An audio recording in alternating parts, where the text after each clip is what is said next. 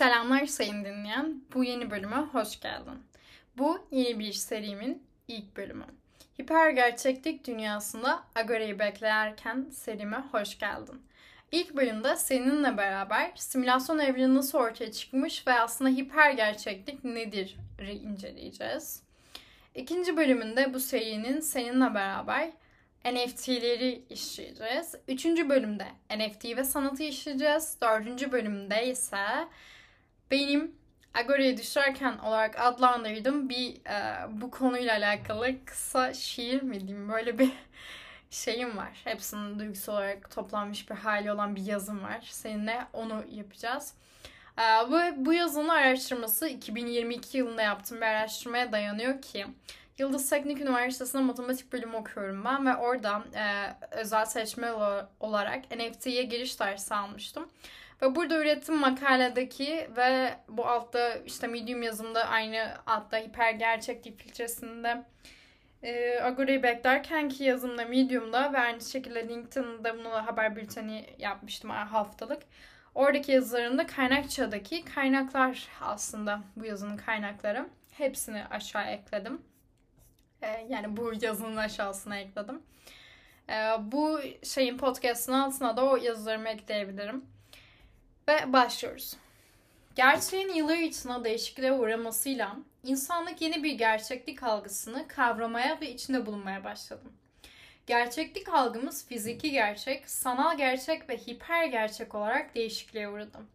Bir köken ya da bir gerçeklikten yoksun gerçeğin modeller aracılığıyla türetilmesine hiper gerçek yani simülasyon denilmektedir. Hiper gerçeklik dediğimiz gerçekte her şey görüntülerden ibarettir ve cansızdır. Hiper gerçeğin içinde yaşadığımız evreni ise simülasyon evreni olarak adlandırılırız. Bu simülasyon evreni nasıl ortaya çıkmış? Simülasyon evreni ortaya çıkışı 2. Dünya Savaşı'nın sonuçlarıyla bağlantılıdır. Baylar'da göre 2. Dünya Savaşı sonrası sağ solun işlevlerini yerine getirmeye başlamış yani sosyal devlet ilkesi ortaya çıkmıştır. Sosyal devletin ortaya çıkmasıyla hizmet sektörünün belirleyiciliği diğer sektörlerin önüne geçmiş ve bu sektörün ekonomik yansımaları olarak da düşüncesel olarak içe dönme başlamıştır. Kavramların ve gerçeğin içi sanal boşluklarla doldurulmaya çalışılarak insan zihni kurmaca bir gerçekliğin ve illüzyonların dünyasına hapsolmuştur. Her kavramın veri olarak akışta olduğu ve adeta dünyaya bir canlı haber akışıyla bağlı bir makinenin ek bir parçası gibi olmaya başlayan insanoğlu her şeyi duyan, gören ama algılamayan, algılamak için derin düşünmekten yoksun aracı bedenler haline gelmiştir. Bunun en güzel örneği Matrix'in bilmiyorum kaçıncısında. Neo uyanıyor. Böyle sıvı leş gibi bir sıvının içinde uyanıyor. Ve bakıyor ki kendi bir kozayı bir, bir şeyin sıvının içinde. Yanına dönüyor. Trinity orada. Bu görüntü ya filmde gördüğümüzde ya izlemediyseniz mutlaka izleyin. Gördüğümde ben çıldırmıştım. Bu ne ya? Bu ne? Aynı Avatar'da da öyle yok muydu? Bir kabın içine giriyorsun. Aslında bedenen yaşıyorsun ama başka bir simülasyonun içindesin. Ve Avatar'ın yeni filmine gitmeyi bu yüzden çok iyi bekliyorum. Oradan da güzel ürünler çıkacak. Ekmeğimiz çıkacak diye düşünüyorum. İnsanlar böyle arkadaşlar gibi yani hani bazı insanlar o kadar çok illüzyon içinde ki o bir iki parmağın arasındaki o kaydırma sosyal medyada değil sadece bu illüzyon. O iki parmağıyla kaydırmaya o kadar alışmış ki insanların ellerinde kronik rahatsızlıklar oluşuyor artık. Bu sosyal medyayı kullanırken elin anatomisinin bozulmasından. Dolayısıyla aracı bir bedenler haline geldi aslında bedeniniz. Mesela bunu dinlerken alın ayaklarınıza bakın. Hiç onlara baktınız mı? Nasıl bir şey? Nasıl bu? Baktınız mı? Yani ne kadar karmaşık bir şey. Hiç elinize baktınız mı? Bu yani bir şey tutarken o telefonu tutarken elimize bakın. Yani şu dört parmağınız ve baş parmağınıza bakın. Baş parmağınız ve yanındaki parmak işaret parmağının o bükümü olmasa biz biyolojik olarak insan olarak çoğu şey yapamayacağız? Yani bu bir şeyler tutmayı yapabilmemizin sebebi şu iki baş parmağımız. Yani alıp da bakıp incelemek, hayret etmek lazım yani. Ve insanlar bu devirde iletişimi sağlamak adına cansız kitle iletişim araçları yarattılar kendine. ve bunu cansız kitle iletim işim araçlarına yüklenen işte yani aracı olmak durumu bunların bunlar bir bağımsız bir kendilik haline geldi. Ve insanların gerçeğinin kaybetmesine ve önemini yitirmesine, simülasyon evreninde yaşadıklarının bir gerçeği. Her şey bu küçük kara kutularımızın düşen bir yanılsamadan gelip geçici ve hissedilmeyen gerçeklikten ibaret hale geliyor.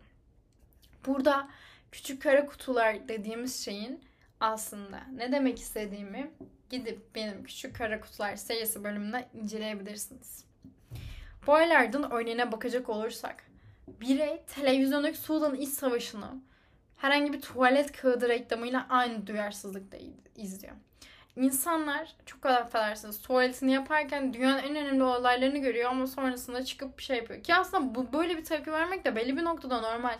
Ben bir ara o kadar çok hani tepkisi olmaya başlamıştım ki pandemi döneminde ya olaylar oluyor her şey kötü gidiyor ne olacak falan gibisinden böyle.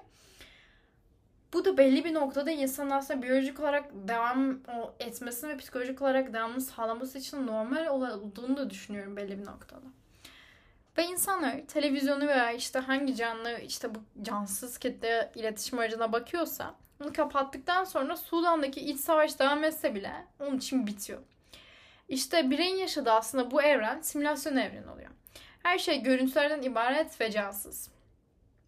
İlk saldırısında olan ama bundan bilgi çıkarımından uzaklaşan insanlar kaldı ki bu sorunlara eski adı veri madenciliği, yeni adı veri bilim olan yeni yöntemler bütünüyle çözmeye çalışmaktadır. Kitle iletişim araçlarının sözde sosyal medya aracılığıyla belki beden halini bulmasa da bir canlı yapısına form edilmeye başlandığı bu yeni dönemde bağlardın simülasyon teorisine geri dönersek bir kavram ele almak istiyorum. Simülakrum. Doğadaki cansız maddelerin kendiliğinden bir anda ve zamanla bir canlıya benzer biçim almasına ve bu tür oluşumlara verilen addır. Felsefede ise Baudrillard'ın görüşüne göre orijinali, gerçeği, ilk örneği olmayan, kendisi zaten kopya olan bir şeyin kopyasını anlatan bir terimdir. Boylar'da göre yaşadığımız evren, gerçeklik çoktan yitirilmiş, biz ise sanal bir alemde simülasyon içinde yaşıyoruz. Düşünmenin ve inanmanın önemli olduğu bir dünyadansa hissetmeden sergilediğimiz ve gördüğümüzün yani imgelerin gerçekliğini sorgusuz kabul ettiğimiz bir dünyada var oluyoruz. Post-truth yani hakikatin önemsizleşmesi döneminin getirisi.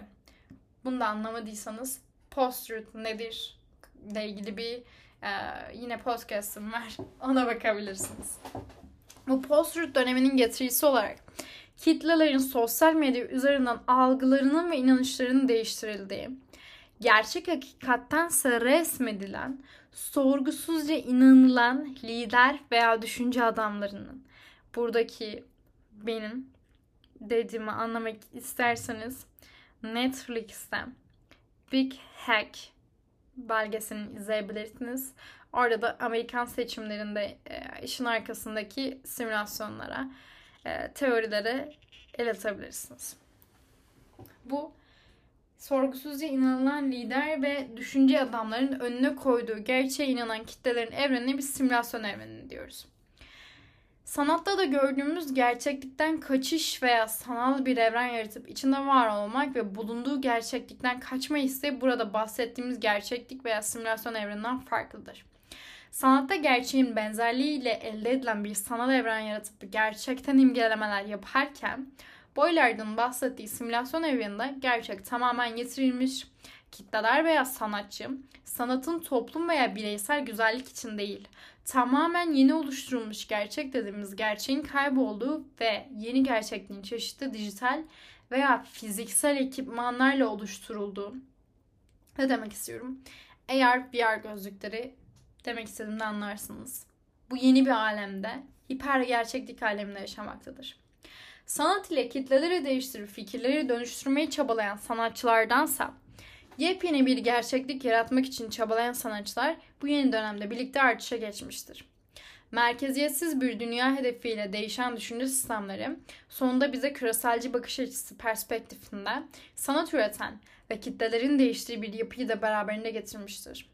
Merkeziyetsiz ve liberal ekonomi politikaları sonucu değişen dünya ekonomisi bize yine ödeme yöntemleri dediğimiz kripto para ve tokenleştirilmiş yeni ideleri de beraberine getirmiştir.